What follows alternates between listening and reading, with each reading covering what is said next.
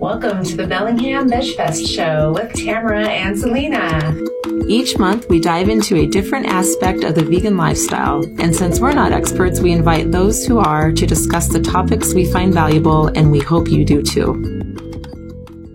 Welcome to this month's episode of the Bellingham Veg Fest show. We have an awesome guest somebody this that, month. Somebody that they people probably know. I mean, if you follow Bellingham Veg Fest and you've been to if you follow our page or you're on Facebook, you might have even seen her. Her name is Cindy Thompson, and she is with Trimazing. Welcome, Cindy. Hi, thank you for inviting me. I'm thrilled to be here. Yeah, thank you. We always try to find an excuse to see and talk to you. That's wonderful. I love talking to you. I and it's so great to see you virtually. Oh, it is. good to see you. One of so, these times we will get together in person one of these days it's going to yeah. happen. I feel like we're getting closer. So, yes. but for now, this is what we have. Yes, it's great. I, before we go into talking to Cindy, I want to read a little bit about her. I have this. So, Cindy Thompson, retired fire captain and paramedic, dramatically improved her health and fitness through plant based nutrition, losing 60 pounds and becoming an on, a, excuse me, an adult onset athlete. She started a second career with her company, Trimazing Health and Lifestyle Coaching, which we'll talk a little bit more about, to help people reach their health and wellness goals, incorporating zero waste and sustainable practices throughout her programs. Cindy is a Main Street vegan lifestyle coach and educator, health and firefighter fitness coach, food for life instructor with the Physicians Committee for Responsible Medicine, and Harvard Medical School culinary coach, as well as a Five Gyres ambassador yes. and Till Tilth Alliance Soil and Water Steward. Wow, that's an mouthful. I water. wow, Cindy, that's so. Um, it's just so amazing that you're here. Thank you. It's try amazing. Try me. That she's here. Yeah. oh. she's got it. Oh Three times God. better than amazing. So, assuming that no one knows about you. Tell us a little bit about yourself and your journey to plant based eating. Yeah, I'd love to. So I became plant based uh, about 11 years ago, and the impetus was health. I, my father died from non Hodgkin's lymphoma 14 years ago. Uh, and he had had two bouts of uh, non-Hodgkin's lymphoma. It was just awful. It was a terrible thing to have to to go through with him. And shortly after he died, the Oregon State Legislature, I was an Oregon State firefighter, came out with a presumptive cancer law for firefighters. And in that law, it listed 12 different cancers that if you, as a professional firefighter in Oregon, were diagnosed with one of these 12 cancers, it was presumed to be job related and would be covered under workers' comp. And of the 12 cancers, non Hodgkin's lymphoma was one, but also um, multiple myeloma and leukemia, which my dad's mom had died from. Okay. And I, I was scared. I was terrified. I saw that list and thought, I am going to get cancer. I'm going to get the same cancer that my dad and my grandmother died because of my job. Isn't there something I can do? So I was in grad school at the time. And instead of doing my research for my thesis, I thought I'm going to take advantage of the access to the medical school library and everything here and figure out what I can do to not get cancer. So I just jumped in into all the research and found time and time again references to eating a plant-based diet and eliminating animal protein from my diet as a way to really protect myself from getting cancer. And so I thought, what have I got to lose? if that's all I need to do, if, if, if, it is as simple as what I put in my body right. to protect myself, and, and the research was just overwhelming what I was reading, I'm going to do that. I'm just going to try it. You know, if it, if I don't like it, if it doesn't work for me, then I can change it. But I, I, I have to do something. I didn't want to quit my job. I, you know, and I, this just seemed like the right thing to do. So I overnight 100% changed my diet. I was very, very, very motivated. And it turned out what I had to lose was 60 pounds. I didn't realize that by changing how I was eating, I was going to improve my life uh, dramatically, really quite, quite quickly. So my energy improved. I just, I needed an outlet. So I started running.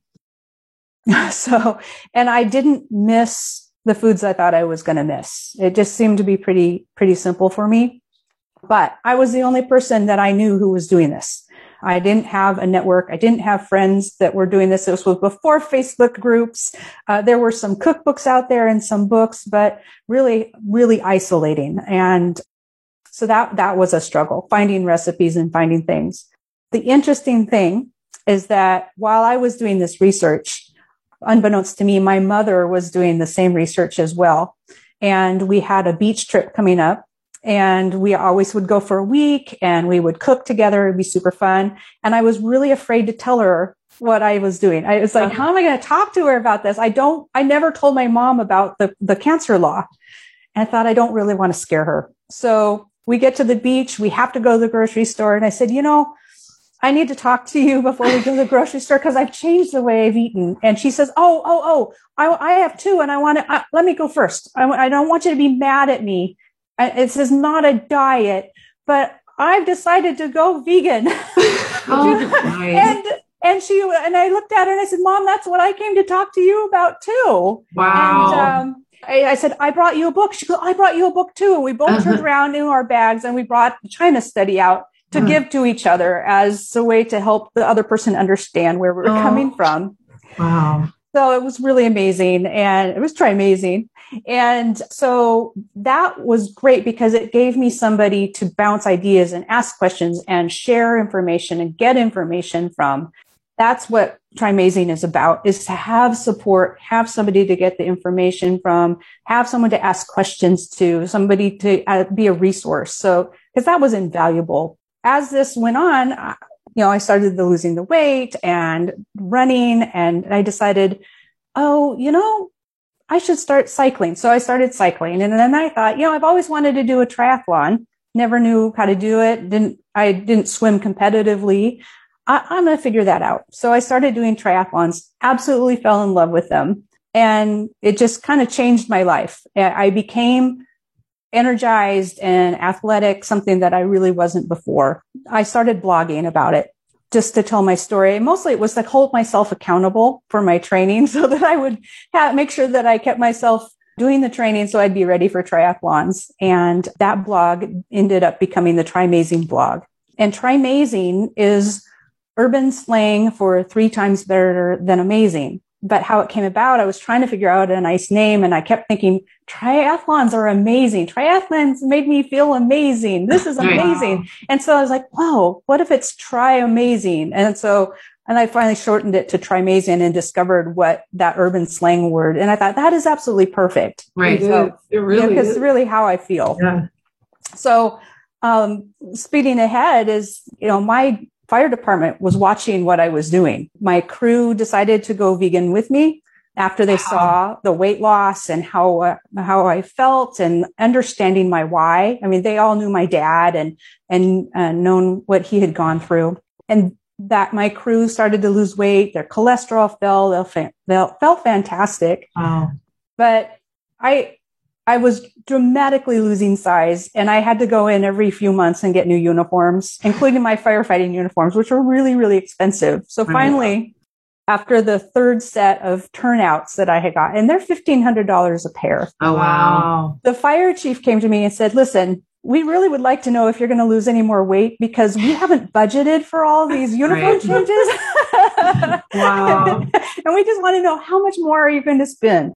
So, but because of that, they put me in charge. The fire department decided to give me a new program in addition to my firefighting duties, which was to run our firefighter wellness and fitness program. So that was a brand new program throughout the United States and Canada to help improve the health and fitness of firefighters. Because the number one cause of firefighter on the duty death is cardiovascular disease and stroke, not mm-hmm death from a fire or a traffic accident. It is just the same illnesses that the general population are suffering from as well. I was going to say so, that's the number, that's like the leading cause for Americans overall. Yes, Yeah. yes. And you see the same thing in firefighters. So, in fact, you see a higher rate of that in firefighters. A lot of it has to do with stress. Um, Oh, stress sure. has a lot um, um, physiological changes to our heart and our our brain. So, they put me in charge of that, and I started health coaching um, for my 100 personnel fire department. So, when it got time to retire, and I didn't know what I wanted to be when I grew up anymore. I Mhm. thought, you know, I think what I'll do is I will continue what I'm doing with firefighters with health coaching and do that for the general population. And how's that going? It's going great. I love it. I love that. It, it to me, it's really fulfilling. I'm a person who likes to help people. I, Yes. I'm very interested in health as a paramedic. I just love helping people with their transformation and being their cheerleader and, and watching their progress. I mean, it's just awesome. It shows. I, I I know a few people that have used your services and are very happy. I'm glad. and I've been to I've been to a class. I, I went to you went you did a breast cancer class Mhm. that kind of changed my life. Kind of Oh, well, kind of propelled. I was already on kind of a fitness health kick, but going to that class really, oh gosh, it got me. It got me really good, and it, oh wow. it propelled. I don't know. I didn't. I've never shared that with you. I'm No, sorry. that's wonderful. I'm so glad to hear that. oh yeah, it was. It was like the right timing for me. So we didn't know what we were going to talk to you about, and Tamara says, "Let's talk about protein." because it undoubtedly comes up every time. Anytime you tell somebody that you're plant based or vegan, protein comes up, yes. right? Yes. Yeah. Yes. It is Pretty the number one question. Where are you going to get Right. your protein? Where are you going to get it? Yeah. So Yeah. let, let's even let's kind of go back. uh, Like, what is protein? Yeah, yeah. Like, why is it? Let's like let's talk about the protein basics. Yes, I would love to do that. I would love to, sh- you know, stand on the rooftops and and share about protein. I'm so excited. This was a great topic. Protein is one of the macronutrients in nutrition for human nutrition. There's carbohydrate, fat, and protein. And some people say that fiber and water are also macronutrients. Fiber is a part of carbohydrates, and you know water is is necess- necessary for life. But protein itself is made up of amino acid chains. There are 20 amino acids that the human body uses to make up protein. And we have about 100,000 different proteins in our body that our bodies utilize. It makes our hair, it builds our muscles, it makes insulin. It's just the building blocks for all kinds of stuff in our body, everything in our body. So, of the 20 different amino acids, there are 11 of them that are made by our bodies. And there are nine of them that are what are called essential, meaning we can only get them from our food. Okay. But those 20 different amino acids, how you line them up and chain them together and how they fold make all those 100,000 different proteins in our body. So that's really what protein is. They are chains of amino acids. When you eat protein, whether it's animal protein or plant protein, through the process of digestion, we break all those peptide bonds between the amino acids to free the individual amino acids. And those are reabsorbed in our body. And our body uses those as building blocks to make different proteins that we need to build all those things in our body. That is as simple as it gets. That is what protein is. And it doesn't matter where you got your protein. That's what your body does with it. I think part of the confusion is it has to do with whether some of the amino acid is essential or not. There came a lot of confusion about that. Yes. The other thing that makes it people get confused is that because it's a macronutrient with carbohydrate, carbohydrates and fat, people assume that protein is something we need for fuel. Yes. And our body does not like to use protein for fuel at all. Uh, it is it is a last resort for fuel. So it, it seems like it should be something really, really, really, really important that we need lots of to build things in our body and to fuel our body. But turns out we don't need a whole lot of that protein. Our body's really efficient at using those amino acids and it doesn't like to use it for fuel. So, how would one figure out how much protein they actually need? Yeah. They have done lots of studies on protein, and it's really a lot less than you think for the amount of protein that you need. If we look at the USDA, um, their recommendation is just under four grams of protein per pound of body weight. So it's about 10% of your total daily calories. So for a 150 pound person, that's 54 grams of protein. Not very much at all. And you can easily get that with plants.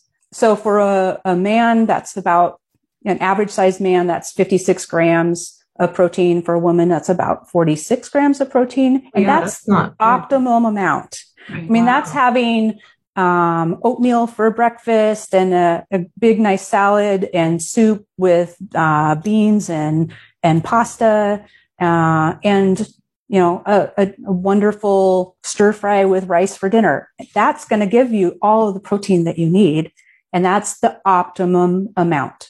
So, So- what you're saying is that it doesn't matter if you're super duper active or less active because your protein is not supposed to be your energy source.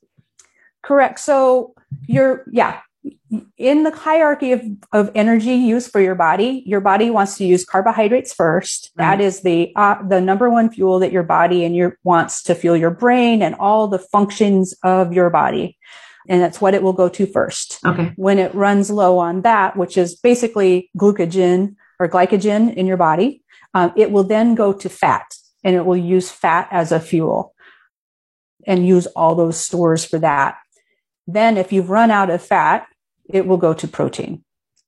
But generally in your normal day to day life, uh, you're not going to get to the point where you run out of your fat stores. Right. Uh, you'll really only see that in severe starvation. Right. And even in the case of severe starvation, you they when they have done looked at um, you know, done studies and looked at starvation, um, people still have protein left.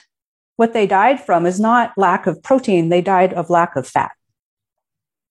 So when when you look at when are the times that you really need to build, when does the body really need to grow and build?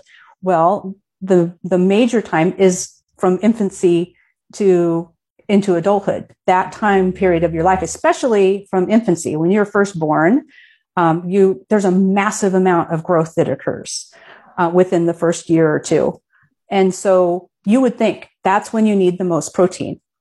What do babies eat? Growing babies, they drink, they eat breast milk. Right. Human breast milk has five percent protein Wow. which is less than the USDA. In fact, the World Health Organization recommends 5% protein as a optimum amount of human uh, nutrition. Huh. So five percent of your calories. So if you're if you're doing two thousand calories a day, then only five percent of those Comes from protein. pro- comes from protein. Wow. Yeah. Yeah. So, I was probably my much. most healthiest as an infant. Probably all you too. Thanks, So Mom. then, then the other time that you might need a little more protein is if you are an athlete and Yeah. you're trying to build muscle, muscle. And then it just bumps up a little bit more for the amount of protein that you need. Not very much. It, it's 6%. it was a teeny Okay. tiny amount. Yeah. Oh, right. yeah yeah so and and really this is optimal. This is a time where more isn't necessarily better. So for example um, before baby formula was made and scientists or researchers were trying to make a substitute for human baby formula they initially gave uh, infants cow's milk and those children died. Oh And- god. and cow's milk is 15% protein. Oh, the problem is the children died from dehydration because all of that extra protein displaced water. Okay. Wow. So this is a situation again, more isn't necessarily better. You know, so when, when you hear the argument of, well, a vegan diet is not healthy because you can't feed a baby almond milk. Well, no, it's the same thing as cow's milk. It's not the right food for an infant, a growing infant. It's, you know, human breast milk has everything that it needs. It has the right amount of protein, it has the right amount of carbohydrates. It has, it's antimicrobial. Um, so when you, so that's really a great model of looking at what is the optimal protein that you need. Look at breast milk, human breast milk, Right. 5% protein. Is there, is there ever a time that for your clients you recommend that they count their protein? The time that I have them count, it's very minimal and it's at the beginning because when I have a client that comes in and says, I heard, you know, what about my protein? Everybody's bothering me and I need to make sure that I have enough protein. So we food journal, they do a food journal and they have, there's a specific one that I give them that they track protein just to alleviate their fear that they're getting enough protein. And what people normally find is they're getting more than enough protein. And so it's a learning exercise. I just don't ever have them track protein. So is too much protein a bad thing? Yes, it can be a very bad thing. So you can't, you don't store protein. You've got those amino acids. But if you take too much protein in and you have more amino acids in your body than you need to produce the proteins that you need to make that day, your kidneys have to clear them out. There's a lot of extra work that your kidneys have to do to get rid of that amino acids is the first thing. Second, there are two specific amino acids that when they are metabolized or when the peptide bonds are broken, they create sulfuric acid in your body. You know, it's an amino acid and it can set your pH off in your body. So your body be, can become more acidic. And those ones are specifically found in high concentrations in animal products and animal muscle. So the more animal muscle you eat, the more acidic your body becomes and your body has to get rid of that acid somehow. And one of the fastest, easiest ways for your body to do that is to pull calcium out of your bones. Wow. So it can lead uh, to osteoporosis and bone loss from um, continued uh, high protein levels in your body. Interesting. Yeah. So Okay. Yeah. I was, I was going to say I I do I have kept a food journal in the past recently just because I wanted to know um, I just kind of wanted to break it down like what was I eating and um, I and on a whole food plant based diet I would think it would be very difficult to eat too much protein because you're filling up on health you know these healthy carbohydrates that are full of fiber and yes they also have protein but. I, I mean is, am I making any sense? Is that is that right? It would be hard to kind of overdo it with the protein it, it is it is hard to overdo it. I mean, plants are structured with the optimum amount of protein for human health. The, the the plant foods that have the highest amount of protein are going to be you know nuts and seeds and um, avocados. Uh, those have a lot of protein in them. It's going to be really hard to overeat on them. So if you are, then that's why when I'm working with clients, we don't track protein because if they're getting enough calories, Yes. they're getting enough protein. I guess that was a roundabout way of me saying that. Yeah. I, I feel like when I get the right amount of calories with plant-based food, I'm I'm nailing the protein already. Right. Yep. So Yep. Absolutely. You know, plants have exactly what you need. They have all of the amino acids in them. They have these essential amino acids in them as well. So somebody had asked, and, and I, I guess I've never known this either really. What is a complete protein and an incomplete protein? and are there food sources that provide one or the other? Or is one better than the other? Like what, what is that? well, you've already Yeah. talked about what one is and what one isn't, but maybe talk about like the foods that are like the plant foods that are complete, right? Mm-hmm. I guess. Yeah. So spoiler alert. all plants have complete proteins. Okay. All, so all plants. All plants do. So this is a fantastic history lesson. And, and, and it's, it's frustrating because we have known that all plants have complete protein for since the 30s, eh, even before that. But there are some things that happened and some marketing that ran away with this information that has caused confusion. So all, all plants have complete protein. They have all of the 20 amino acids that humans need. So the fact that things are called it, that plants are called an incomplete protein or that you have to combine things is completely false. Okay. So here's how it started. So in the 1900s, they did some nutritional studies in rats. And I don't know if you're aware of this, but rats aren't humans and Mhm. humans aren't rats. Yeah. and we have seen time and time again that using rats as a model for human nutrition doesn't work. They just doesn't correlate. So this is one of those times. So they fed rats plant-based diet and the rats didn't do very well. And out of that, and then when they changed them to a uh, carnivore diet, carnivorous diet with meat, the rats did better. So based on that, those researchers said that animal proteins were superior protein and plant-based proteins were inferior Mhm. because they wouldn't support a rat. Mm. okay. Well, turns out that rats require two additional amino acids than humans. Okay. So they have 22, is- uh, 22 proteins that they need and two additional essential amino acids that doesn't, that don't come from plants. Wow. They come from from um, animal flesh. So, and you see the same thing with cats yeah, I was just thinking about cats Yeah. and taurine. Mhm. and taurine. Yeah. Yeah. So that's another example that that cats require a different amino acid that are that are available in plants, and they're that's why they are carniv- carnivorous and we and not herb, um, herbivores. So same kind of thing. So based upon that, they made a lot of decisions on nutrition for human nutrition based on rats. It just wasn't even true. And then, of course, the meat industry takes that and uses that as a marketing. This is important to eat meat. You need to have meat because it's a superior protein. Well, then in the 30s, that's when they determined, wait a second, rats and humans don't have the same nutritional needs. There's less, there is less amount of protein in plants, but they contain all of the essential, uh, essential amino acids that we need.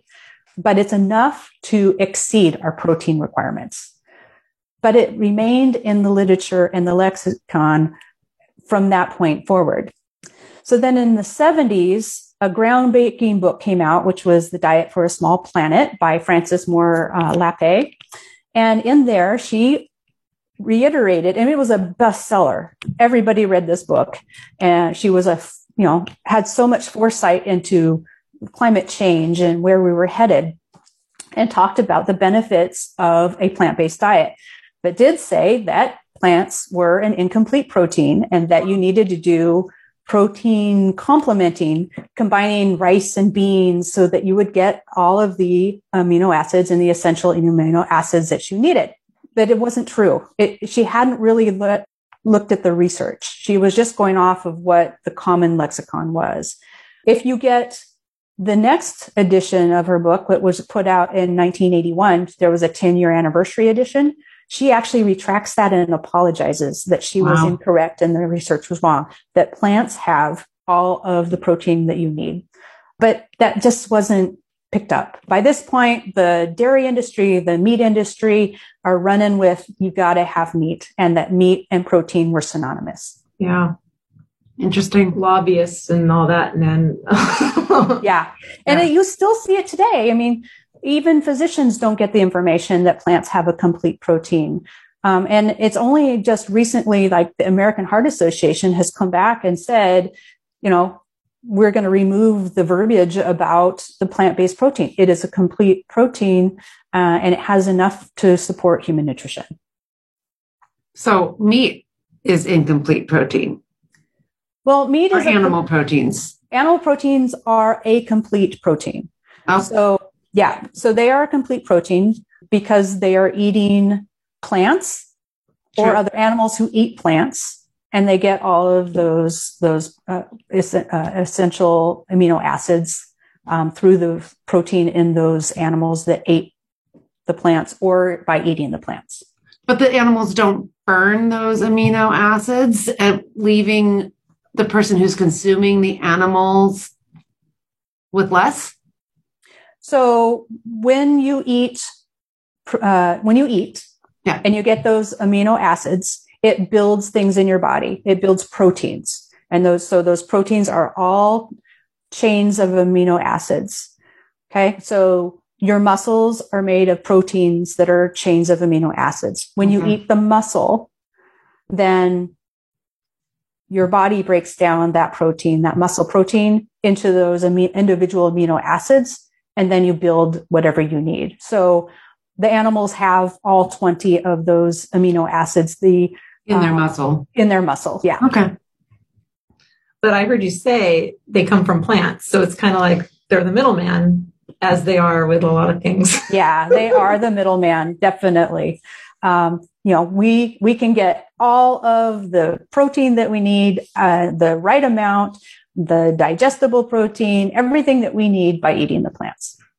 And the great part, plants come with fiber, Yes. uh, which animal protein does not. So we, when you eat animal protein, you are getting zero fiber. You're getting high fat. It's often mostly saturated fat that you don't need. Um, so by eating plants, you get all the carbohydrates, you get fat. There's healthy fats in plants and you get the protein that you need with the fiber that we need to keep a healthy microbiome. Right. Okay, you've convinced me. I think I'll try this well, and the cholesterol too, right? Cholesterol Yeah. only comes from animal. Cholesterol only Product. comes from animals. Yeah. So by eating plants, you, you're getting all the good stuff without the bad stuff. Cool. And I know this isn't protein related, but well, kind of, I guess. You know, you always hear people, I always hear people say, well, we need cholesterol. Mm-hmm. We absolutely do. Cholesterol is really important for keeping our cell membranes intact. Um, it's also for your earwax. I mean, it's just your body uses cholesterol, but your body makes cholesterol. It makes enough cholesterol that it needs. We don't need to supplement the cholesterol that's in, you know, being brought into our body. Yeah, I was just thinking, I don't know if I've ever seen like a, a cholesterol vitamin or something. Yeah. I I think that's called a steak. Yeah. So um, we did reach out and we asked um, our followers some questions, like for them to ask questions. And one of the Yeah. questions was, can you discuss how digestion plays a role in nutrient absorption? the thing that comes up a lot is is pressure cooking beans or adding kombu or things like that does that make the protein more digestible Yes. often what i see there's confusion there that it's the protein that's not digestible proteins from animals and plants are digestible and almost identically there has been there have been studies that look at the digestibility of animal proteins versus plant proteins and they found that animal protein was more digestible but only by 1 to 3% yes it is a little more digestible but very very minor difference Right. Okay. And then when you look at those studies, going back and looking, how did they come up with this? What's the evidence for this? They compared eating animal protein, isolated animal protein to isolated wheat protein. Raw flour is what they used. Well, Oh, we don't eat raw flour. yeah, that's not So- fair. Yeah, it's not a fair analysis at all. So we're going to cook some meat and we're going to give you some raw flour. Which one are you going to digest better? Well, we don't eat raw flour. Right. So yeah, so really, there's no difference. It's very, very, very minor. Um, and as far as pressure cooking to make beans more digestible, it isn't the protein. Well, it is a type of protein. So it is actually looking at indigestible sugars in the beans. So we use kombu, uh, which is a seaweed or a kelp, or espazote or cumin to help break down the beans, the sugar in the beans to help prevent gas. It's mm-hmm. not the protein. Now, you do have lectin in, in plant foods. All plant foods have lectins. Okay. Varying different amounts. And lectin is a protein.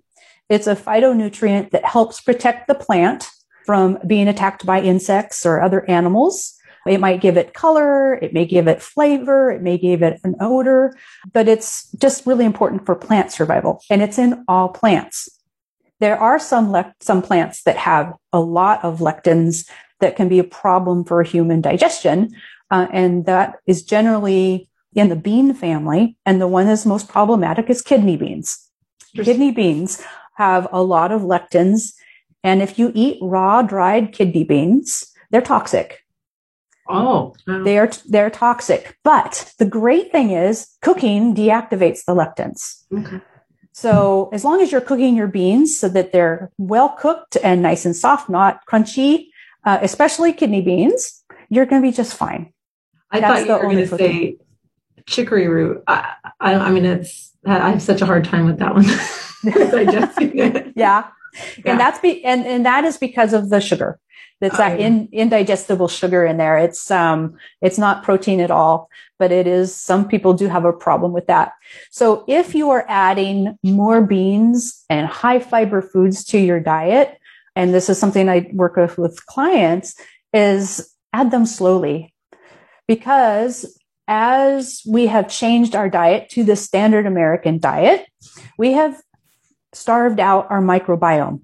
So our guts are full of bacteria and fungus and yeast and viruses that are beneficial to us. And they live in our gut and they do amazing things for us, but they require fiber and they require a really specific diet.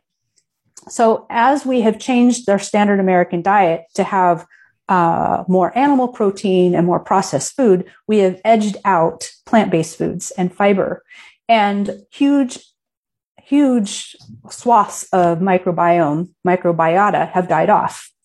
So when you change your diet, your diet is used to eating a plant or an animal based diet. You have in your microbiome those what we'll call bugs that are used to that survive on the animal based food. Okay. You have lost a huge amount of them that require plant based food or fiber.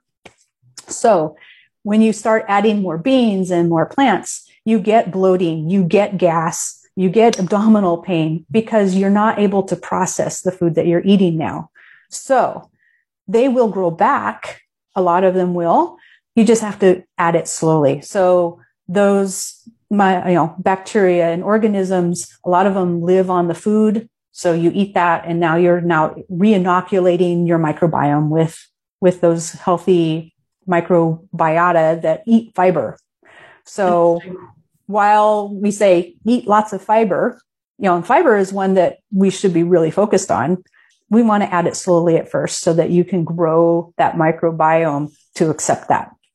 I think that I would think that that would also be true from someone that was, you know, a vegan that's not on a whole food plant based diet, but they're on more of like a more processed Yes. diet. That they Absolutely. might they would also have trouble going to like a whole foods diet with Absolutely. ease on into it.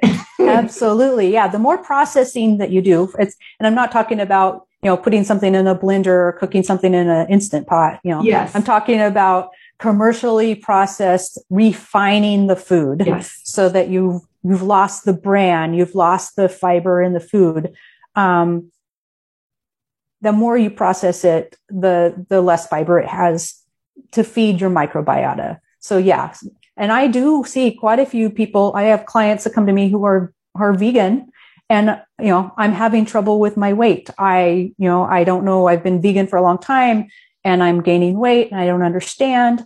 And so we work through changing them over to a less refined, less processed whole food plant based diet. But we have to do that slowly with them. You can't just add 40 grams of fiber, you know, the next day and expect Right. them to be comfortable. Right. And is that you think a, a large reason why people try it and fail is is they just abrupt diet change and and their body rejects it because of course it would. You're Because it's uncomfortable. right. Yeah, Yeah. absolutely. And they're like, Yeah, no, my body rejected it. I can't eat this. I can't eat beans or something. Exactly.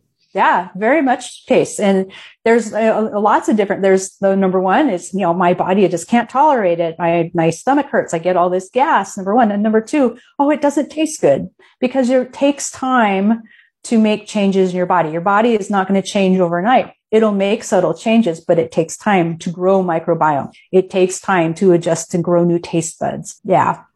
Yeah, it's it's reconditioning, really. I mean, mm-hmm. Mm-hmm. absolutely. Yeah. You're changing the fuel that you're putting in your body and it takes a little bit of time. It's worth it though, friends. it is definitely worth it. you know, and I, I like to liken this to putting, you know, your car.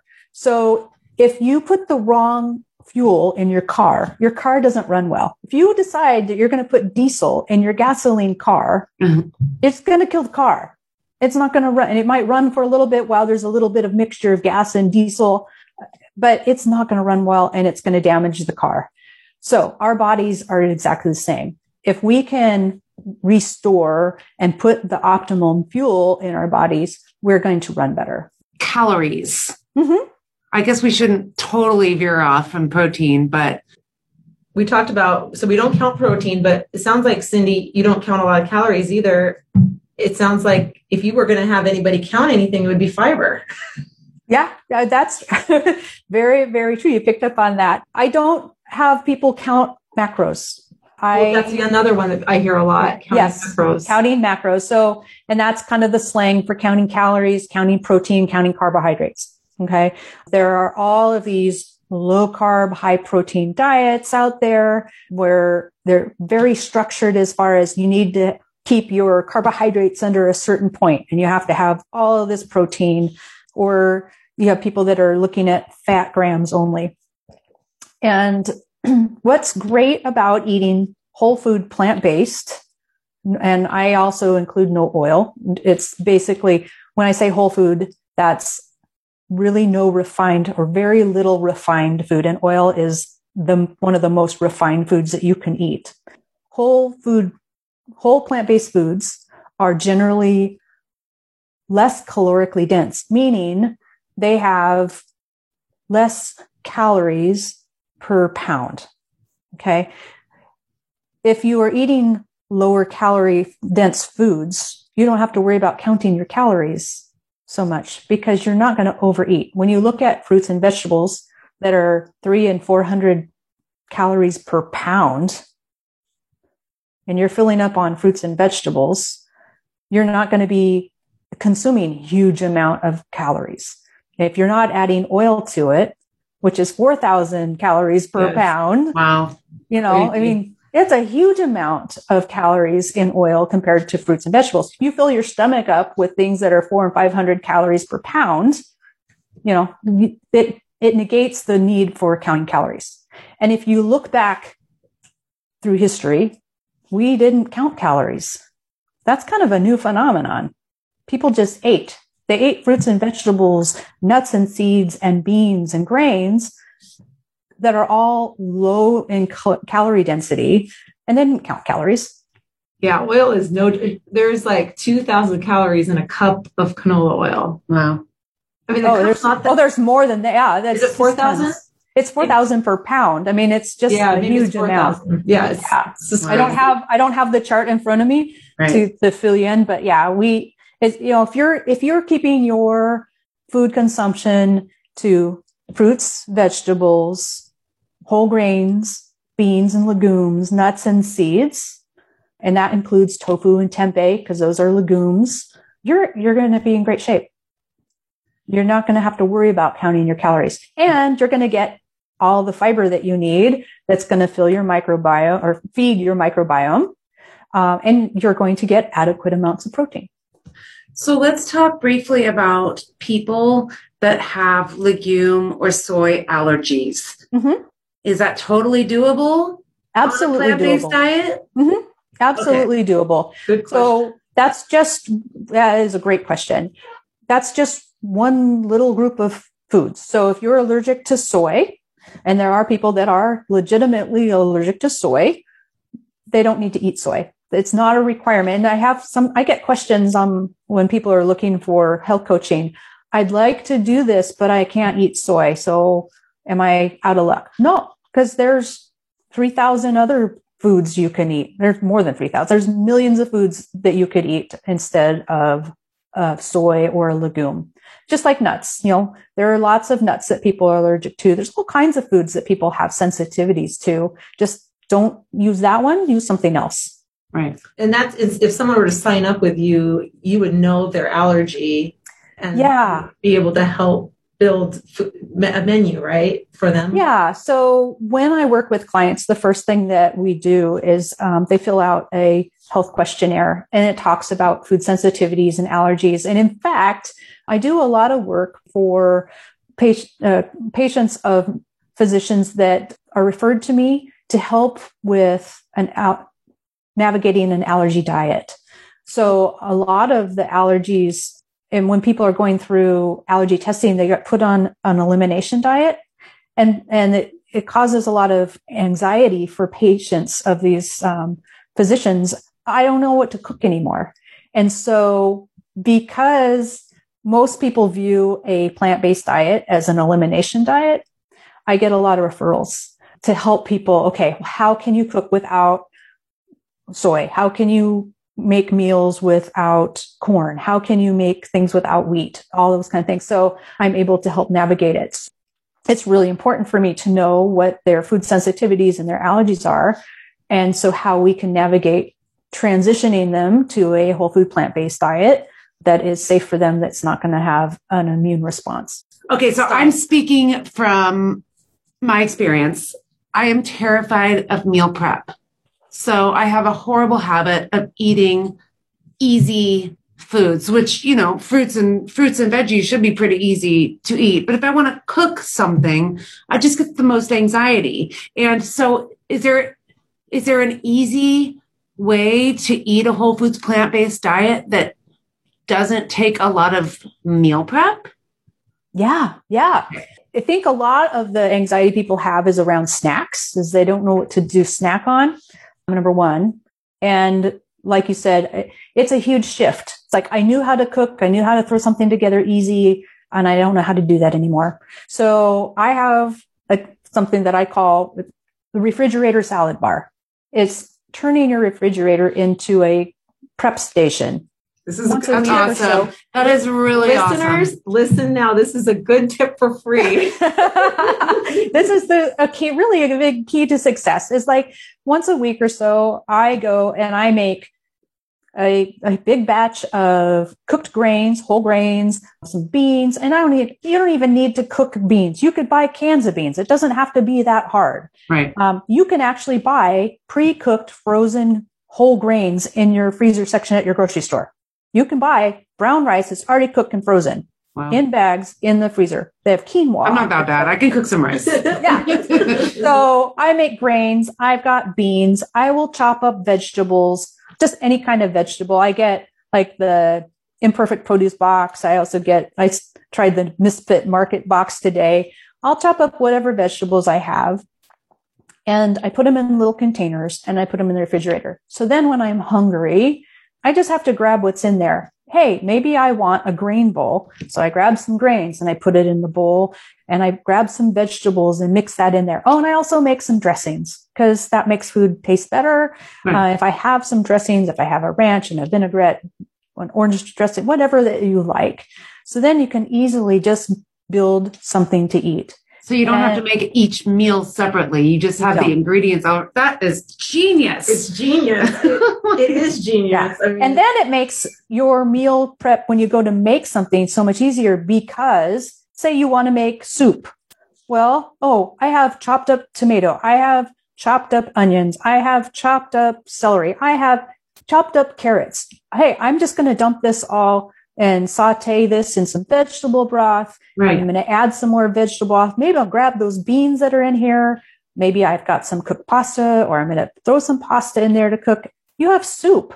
Eh, yeah. Whatever, and they're just components to meals. Right. So it makes mealtime so much easier. And if you can plan ahead and say, okay, well, we're going to have tacos one night, we're going to have spaghetti another night, we're going to have pizza another night then the vegetables that you prep ahead can be those things that you're going to be using in those recipes later. So it makes mealtime faster to put together. That's excellent.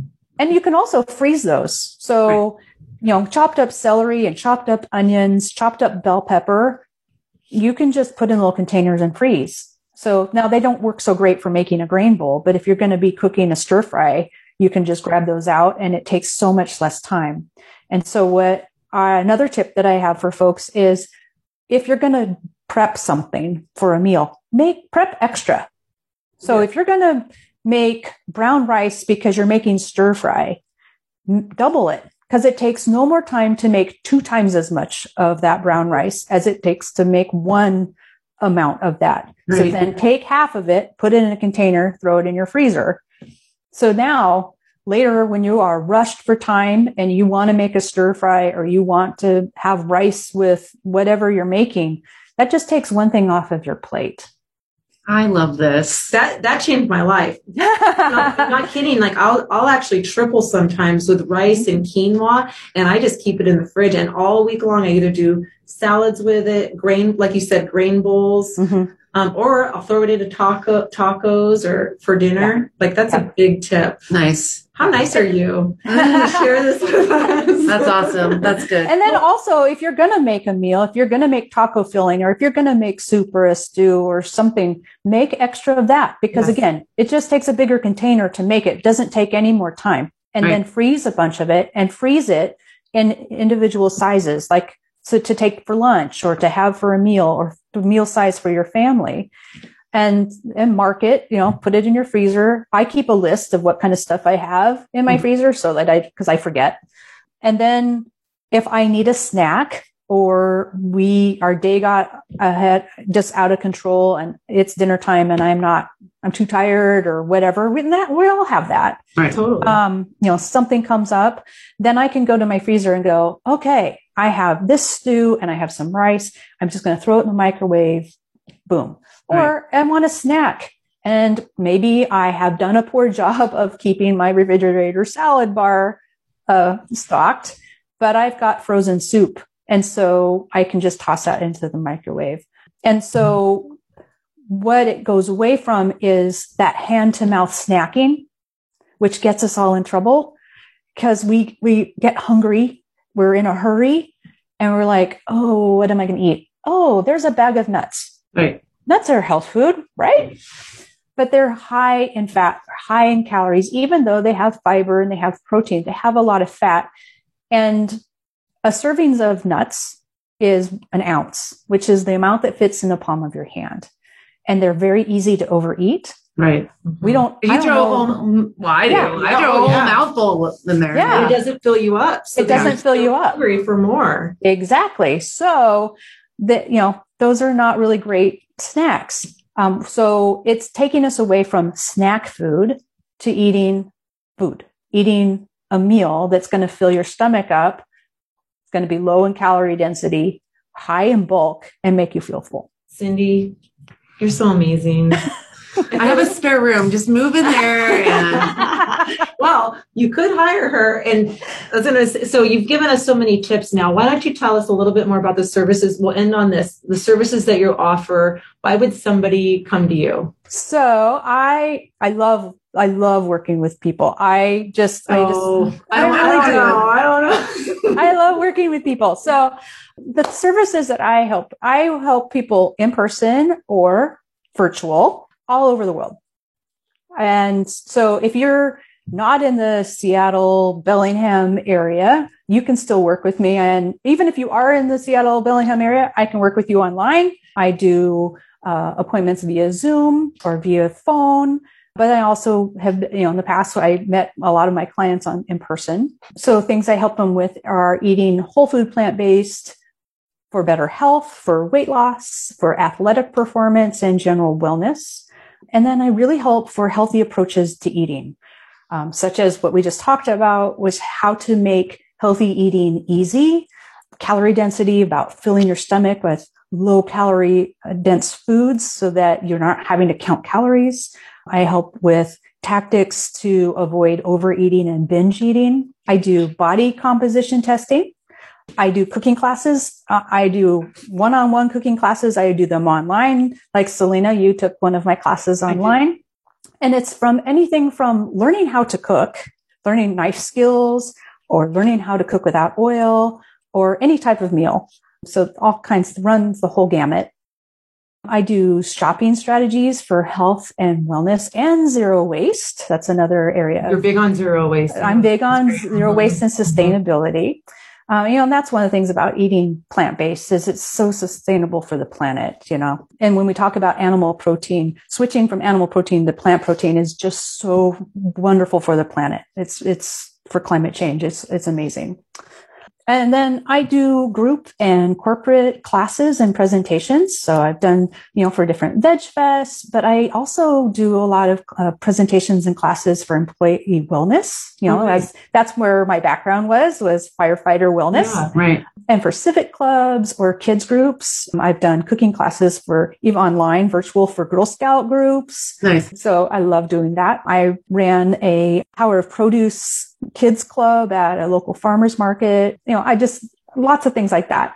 And then I do zero waste consulting for reducing waste in your home and your workplace and classes on that from uh, making your own cleaners to how to become more zero waste in your home. That's Yeah. great. Wow. So I just have one more quick question.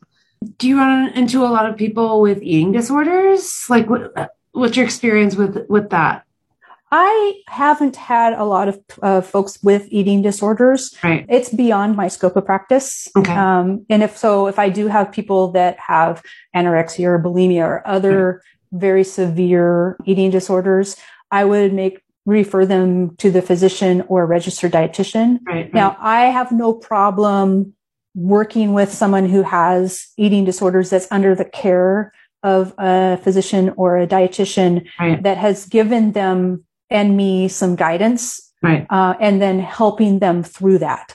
Um, That is where um, I would work with somebody, just making sure that it's in concert with a, a medical professional that's making sure that Sure. um, they're in good shape. But as far as the behaviors and applying those things, Right. that's where my area of focus is. Well, it's just funny because you had mentioned, you know, like binge eating and Mhm. over snacking, because Yeah. I think that people are starting to realize that that's also an eating disorder, you know, like Yeah.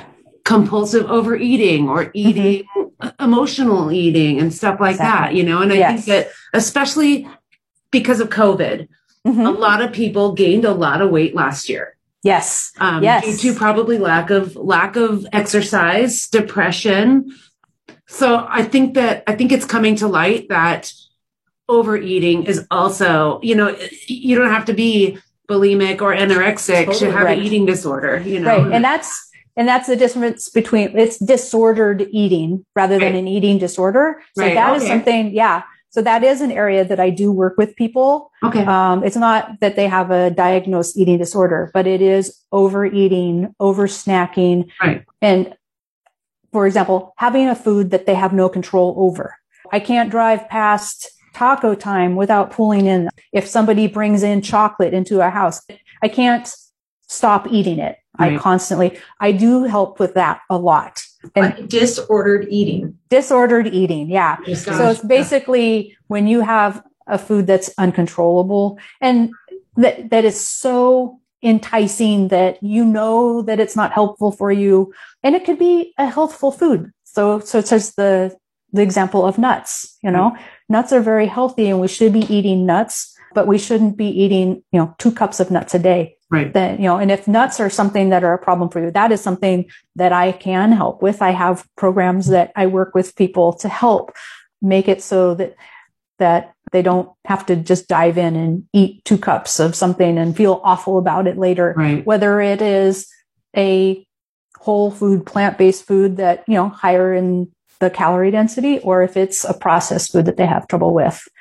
And in fact when you uh, the, the same things techniques that i apply for changing from a standard american diet to a whole food plant-based diet are the same concepts. Okay. so when you are making a change to a whole food plant-based diet that is changing that compulsion to eat animal foods Yeah. Right. you know the standard american diet is is really really a struggle for all of us um, because food is engineered to make be hyper palatable and so it's not your fault that you can't only eat just one there's a reason there's a slogan for potato chips that you i bet you can't only eat just one Right. because they engineered it so you can't Right. but there are some ways to overcome that We'll put your website and your Facebook page, Instagram, Perfect. and anything else that you would like in the footnotes notes of the show. Thank you, Great. Cindy. Thank you so You're much. I'm so glad that I came on today. Thank you for listening to this month's episode of the Bellingham Veg Fest show. If there are topics that you'd love to hear more about, please reach out. You can find us at bellinghamvegfest.org and be sure to follow Bellingham Veg Fest on Instagram and Facebook.